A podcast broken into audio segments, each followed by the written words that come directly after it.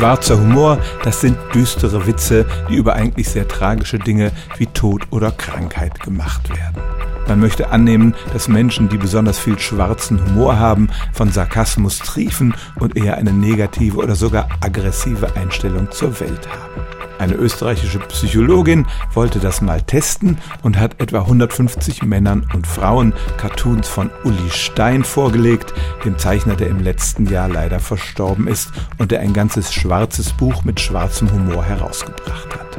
Die Teilnehmer sollten sagen, ob sie den Witz verstanden, ob sie ihn lustig fanden oder eher geschmacklos. Und anschließend hat man noch weitere Tests mit ihnen gemacht, unter anderem einen IQ-Test und einen Test, der die Aggressivität maß.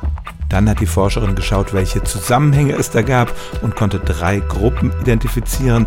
Die eine war eher durchschnittlich, sowohl bezüglich des Humors als auch bezüglich der Intelligenz.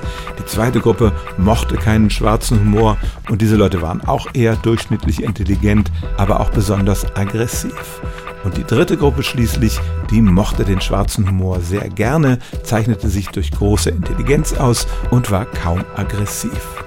Also schwarzer Humor wird tatsächlich vor allem von überdurchschnittlich intelligenten Menschen geschätzt und die haben im Allgemeinen eine positive und wenig aggressive Einstellung zum Leben. Stellen auch Sie Ihre alltäglichste Frage unter stimmtz.radio1.de.